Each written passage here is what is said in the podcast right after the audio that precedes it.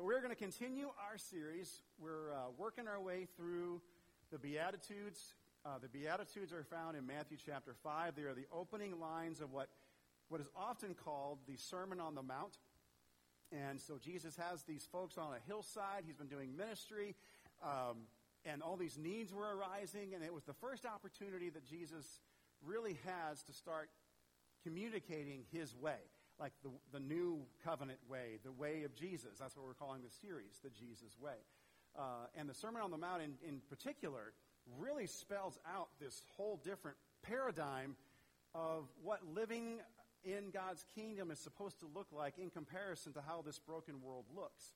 Um, and it's not always going to be easy, it's going to be tough.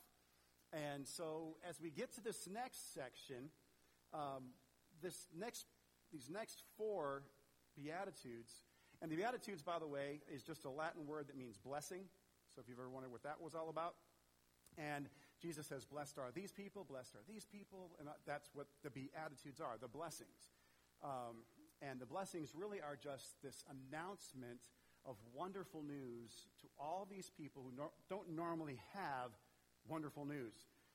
And this group in particular is another example. So I'm going to ask of you, how, how many of you ever played a game, when, especially when you're a teenager, called Mercy? Anybody? Uh, let me refresh your memory in case you don't remember how this goes. Um, it's where you link hands with someone, like like this, right? And the object of the game is to like twist them into a pretzel before they twist you into a pretzel. All right? And then at the end, whoever is in the most pain usually screams out, Mercy! You know, which was usually me. Um, that was my role. I never really got very far in that game. But, oh, the joys of childhood. But as you, as you take a, a look at this idea of mercy, we use phrases like, we're just at the mercy of the government, right? Or we're at the mercy of the bank or the lender. We're at the mercy of the court. You know, we use the word mercy a lot. Why? Because those without the power are usually at the mercy of those with the power. And to make matters worse, there is a distorted view of mercy. Of course, you would expect that in a broken, fallen world. Um, who think that not only those who need mercy are weak, which is definitely what people in a broken world think, but also those who show mercy are weak. All right? So this is really, really bad news for people, isn't it? This is not a good place. And as we look at our text here today, it's no surprise that Jesus then, eh, eh, with this in mind, that he says this. They are blessed. I have wonderful news for those who show mercy to others for God will show mercy to them. In a few short words, Jesus once again flips the script.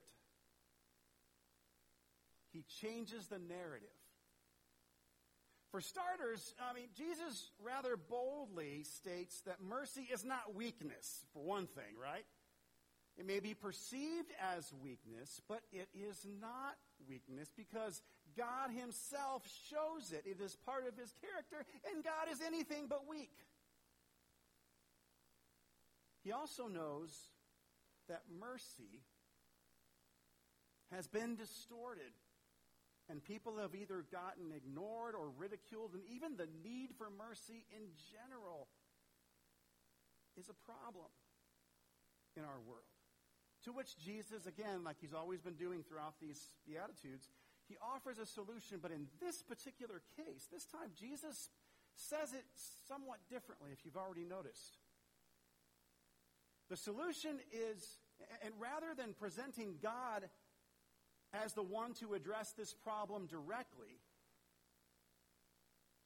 Jesus places the level of responsibility on the people of God. The solution is for someone, the implication being you and I, to show mercy to others. That is the solution. to the others who are in need of receiving mercy. But again, as we've said, even those who show mercy in this world are just as ridiculed and abused and considered weak as those who desperately need mercy to begin with.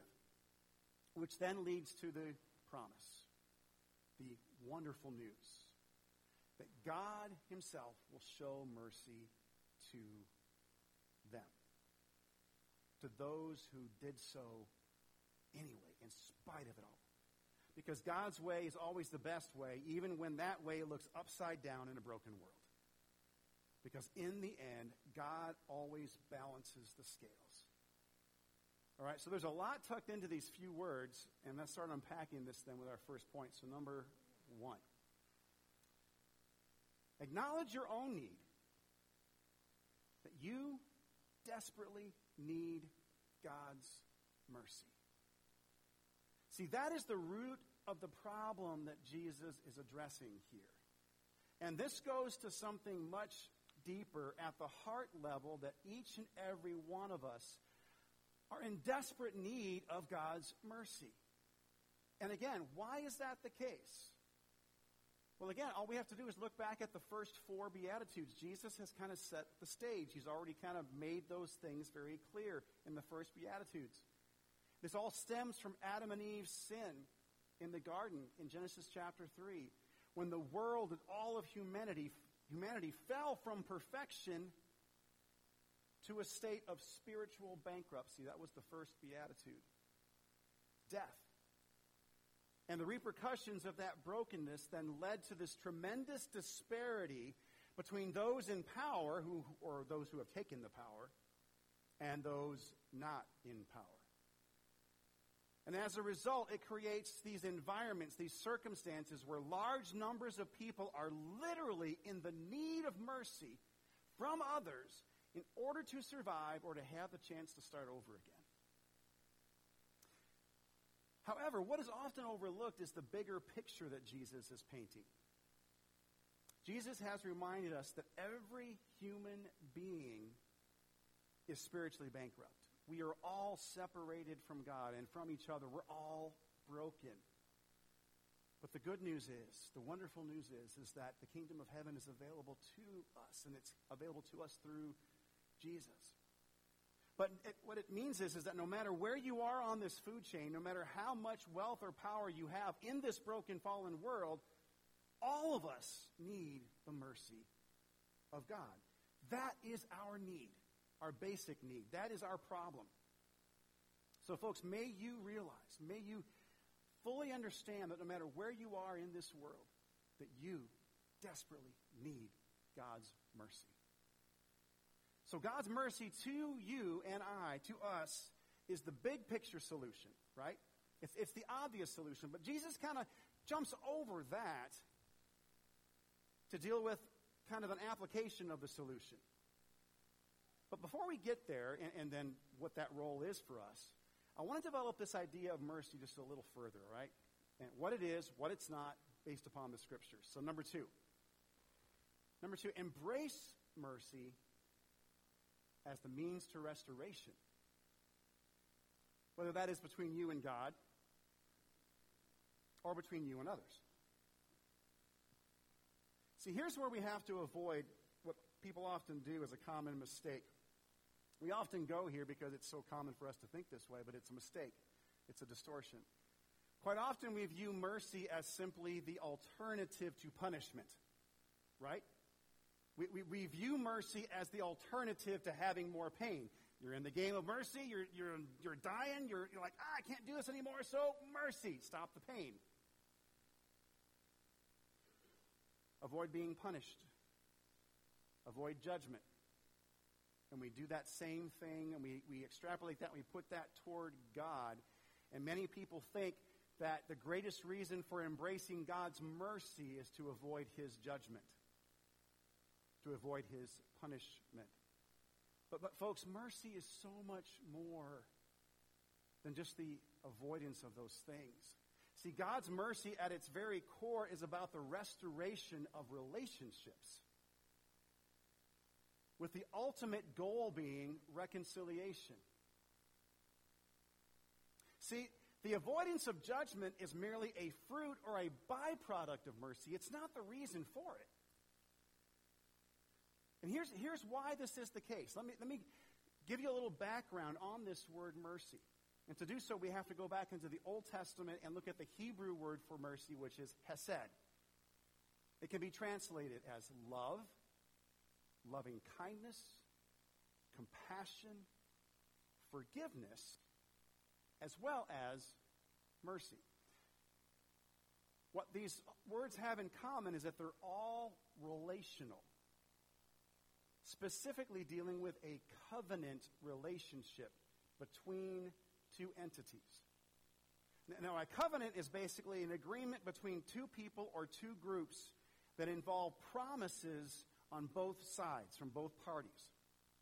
All right? This relationship can either be between a person and their relatives, a person and their friends. It can be between hosts and their guests. It can be between husbands and wives kings and their people. It can be sometimes even between nations. In order for any relationship to remain healthy and strong, you need hesed. You need mercy. It is something normative, it is foundational, it is essential, it is a necessity, a relational necessity, you could say. Why? Because in this broken world, none of us are perfect. I mean, we say stuff, we do stuff that can hurt or offend people. We often make mistakes, little ones, big ones. Anybody here relate to that besides me? All right? Mercy is the way of working through that. See, mercy or Hesed offers restoration to anything broken in our relationships. And God knew that you and I and humanity needed that with him. However, if this is supposed to be a reciprocal relationship, and it is, there's no need to show mercy back to God. God's not going to do something that's going to be a mistake. God is perfect. God doesn't do anything that's going to be needing our forgiveness. right? God can't be forgiven of anything. He's perfect. So, how do we reciprocate this Hesed? How do we reciprocate this mercy that God has shown to us? Well, that leads us right to the words of Jesus and how Jesus includes us as part of the solution as to how this greater need is addressed. See, for the people who have embraced God's mercy, who have experienced it, and who have been touched by God's Hesed. As we come to our third point, then, you reciprocate that back to God this way. You display your love for God by showing mercy to others. That's the solution that Jesus is highlighting here. And there's three parts to this there is the motive, there is the means, and there are the recipients. All right, so first is this. First is the motive or the why. Folks, you do not show mercy in order to earn God's mercy. It's not you who are being told to act first, and then when you do your part, then God's going to be like, okay, I'll check that box. Now it's my turn. Now I'll give you my mercy. That's not how this works. This is not some kind of a divine heavenly reward system. You act first, then God shows you his mercy. No. It's the opposite. You extend mercy to others because you have been shown mercy and have received mercy directly from God. And you want others to receive the same opportunity of being restored as you have. This is our motive. This is our role in this Hesed covenant relationship that you and I have with Almighty God. Folks, when, when you're the one in need and when you need compassion, when you need forgiveness, when you need loving kindness, when you need mercy, in those times, and you need all that stuff extended to you from God and from others, we need to be able to receive that. But when others are in need, when others are the ones who are in that place, that mercy is to come from you. Hence, why mercy is a relational necessity. Now, I'm going to start painting a bigger picture here. Folks, people only withhold mercy when there is no relational connection. It's easy not to give somebody mercy if you don't care about who they are. If you dehumanize them, they're not somebody you have to worry about. There's no relational connection. They're not part of my family, part of my tribe, part of my whatever. You only withhold mercy when there is no relational connection or no acknowledgement of one, or you just fail to take any responsibility. See, it starts with your family, with your friends, and those relational connections. But then it grows to larger circles, like your church family and so on. But let's just go all the way out to the furthest one. This goes all the way out to the biggest, the widest circle of all. That is, you and I are all simply part of the human race. And we often think that we have no relational connection with other people, and if we don't have any relational connection, then I don't have any responsibility. But, folks, we are all relationally connected through our Creator to every other human being on the planet, no matter how different they are from you. And a lack of mercy is basically a life of denial. It's a denial of who God is. It's a denial of who, of how God has wired you, and a denial of what our life's purpose in this broken world is supposed to be. Because restored humanity is our mission, and showing mercy is one way that people who usually have no hope have the opportunity to be restored. That is the direction that Jesus takes here. That's why Jesus includes this in these t- first eight things he's talking about. That is our why. That is our motive. Okay, but the second part here is the means, the how. So let's move from the uh, Old Testament word hesed to the Greek word for mercy. It is the Greek word eleos. It means to see the misery and misfortune of others. Okay, let's just pause there for just a second. To see it, to acknowledge it, to see that it exists but it means to take some action on their behalf to relieve their suffering. It's not just seeing it, it's not just feeling it, it's not just, oh, that's so sad. I really feel sorry for them. That's why Jesus specifically uses the word show. Those who show mercy to others. Because we are to show mercy, not just feel mercy. See, it's one thing to think that mercy and compassion are a great idea. It's another thing to actually do it. And Jesus uses the word show intentionally because to feel it without doing it is meaningless. Faith without works is dead, James would write later on. You, folks, are the extension of the ultimate solution into the day to day needs of people's lives who desperately need just a little mercy. Which takes us then to the who, the recipients. Okay, who exactly are we to show mercy towards? I think we've already kind of gotten our answer earlier, but it's a great question still.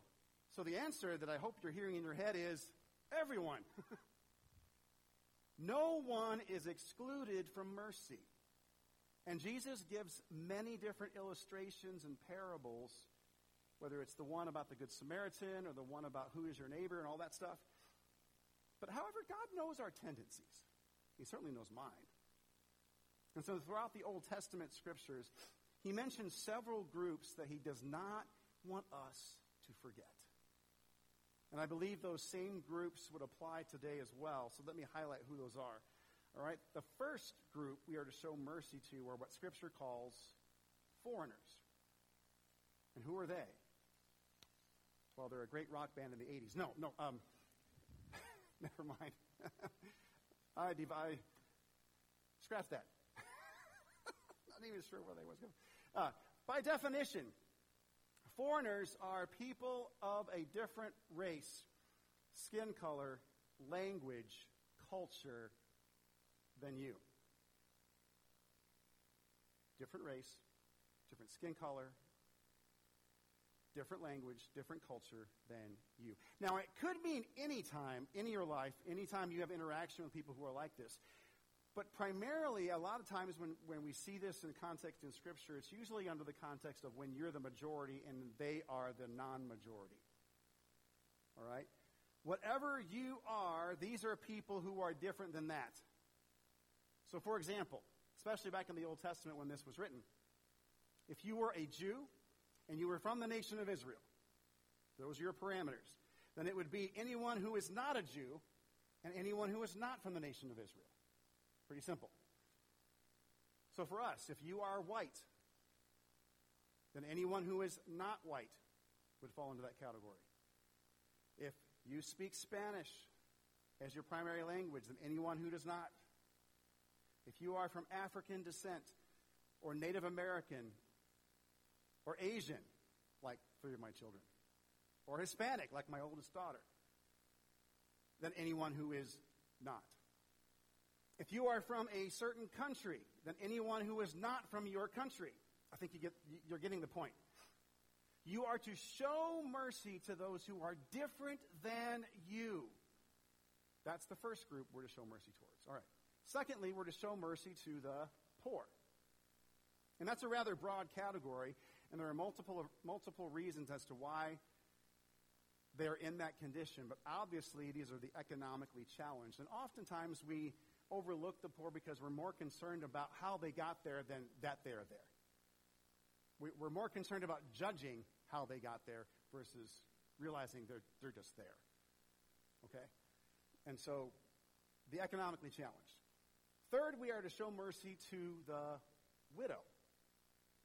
Now, that was a very real concern in the first century. It was back in the Old Testament because we're talking an area, an era of history where this was still a very male dominated culture.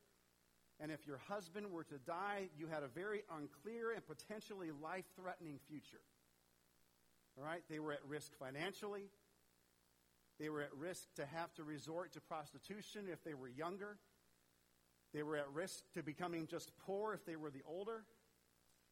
Because there were no safeguards to care for widows at that time.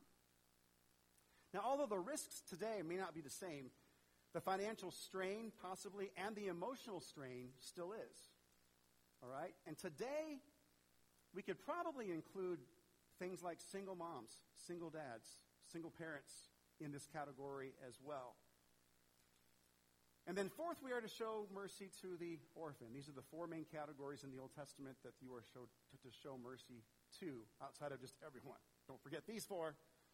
Uh, whether that's through the death of their parents, possibly, or through abandonment, through abuse, through any number of reasons. So, those from different cultural backgrounds, the poor, the widow, and the orphan. Now, why did God list those four in particular? Because those are the people who are the most vulnerable, who are most susceptible to being taken advantage of, of being mistreated, they are often the ones that are shown the least amount of mercy in this fallen, broken world. And God knew that if His people stopped caring for others, especially those most vulnerable, stopped showing mercy to others, then they ultimately would be saying, I really don't care about you either, God. Because the two are directly connected. See, mercy is what keeps your heart tender, but selfishness and arrogance will begin to close off and harden your heart. And, folks, some of the most selfish and arrogant people that I have met over the years are often the most religious. Ancient Israel had the same tendencies. So, so here's a reminder through one of their prophets. He, they write, For I desire mercy, not sacrifice, an acknowledgement of God rather than burnt offerings. In other words, God does not need your religion. He wants your mercy. He wants you to reflect Him into this world because there's so many needs in it. Therefore, a lack of mercy toward others means a real lack of knowledge of who God really is. And in our case, it is a lack of connection to who Jesus really is in our lives. However, when you do show mercy and tenderness and compassion to others, that is how you acknowledge God. Again, it is mercy, not your religion, that shows that your life has been transformed by Jesus. What defines your life as a Christian? What would help when people say, well, what, what, what's on that top 10 list? What makes a Christian a Christian? They do this, this, and this, and this, and this, and this, and this, and all these religious things. That wouldn't make the top 10 list. I can tell you mercy would be on that list. Because it's a way of life that we are to live out the way of life, the way of Jesus in and through you. Because the solution that Jesus is giving to us is meant to come through you. That's what the prophet Micah wrote. He says, He has shown you, O mortal, what is good, and He has told you what He wants from you. What is that? to act justly, to love mercy, and to walk humbly with your God. That is our call. That is who we are supposed to be just, merciful, and humble. Now, but as we've already experienced, this is not going to be easy. We will face a massive headwind from this broken world, which Jesus deals with in his promise. And that's our fourth and final point, number four. Rest in the promise that is that God's mercy is fully yours. Jesus makes this promise to those who live this way, the Jesus way, you could say, who extend mercy to others. And this promise is so important because living this way is hard. living this way is kind of like walking naked in a sandstorm. I'm not sure. I've never had that happen before, but it sounds nasty, doesn't it? uh, but that's what I'm talking about. Living this way is hard. Showing mercy in a broken world is kind of like that. It's going to get met with a lot of resistance. It's difficult. But it takes action to still do it. And quite often, once you do it, once you take that leap of faith on the big things, especially, especially if it's a long term commitment, you realize just how hard it can be. It can be exhausting. It takes you completely out of your comfort zone. Folks, it is tough, and sometimes you want to stop. Why do you think Jesus spends so much time giving us encouragement and giving us promises? Because there are going to be days and moments when you're like, man, I'm done. I'm throwing in the towel. This is too tough. Mercy smirksy. I'm not going to do it anymore. All right? Sometimes you just want to stop, which is why Jesus is making this promise to us. But let's do a quick timeout because some of you might be thinking, now, wait a minute, timeout. What, what about boundaries? Right? I mean, that's a great question. I mean, there are times and places when those who constantly give and extend mercy need to have boundaries so they are not consistently taking advantage of. But, folks, that has more to do with how you handle toxic relationships. It's not talking about simply having this heart of mercy. And in toxic relationships, there needs to be accountability. There needs to be consequences. There needs to be all that stuff. And then Dr. Henry Cloud uh, wrote a tremendous book on this topic, and I highly recommend it. It's one of my favorite books of all time. So if you need help with this in particular, this is your issue, then pick this up, read it, study it, memorize it. It's just great material, great resource for you. But one of the takeaways from this book is that you can still have the merciful heart that Jesus is calling us into. You can still live a life that is consistent with showing mercy, but also still enforce boundaries, still enforce accountability, and still enforce consequences. But these toxic relationships, though, they, this would take a whole nother series to have to go through to kind of develop that and unpack that today. So we're not spending our time on this today. We're kind of just looking at the big picture again of having this merciful heart. That's the picture that Jesus is painting. So having, having a new way of living, this new life of mercy. And even then, it's hard. The, the people that you're serving, whoever those are, it could be people at work, it could be people in your community, it could be people at the place that you're serving in the various places of ministry around town. It could be your children, it could be your parents, it could be whoever it is that you're serving. It can be hard. You might get verbally abused. Sometimes society itself will be saying, Why are you spending so much time doing that? Why would you do that? You're, you're weak to be able to pull that off. Why would you do that? You may feel like you are literally pouring water into a black hole.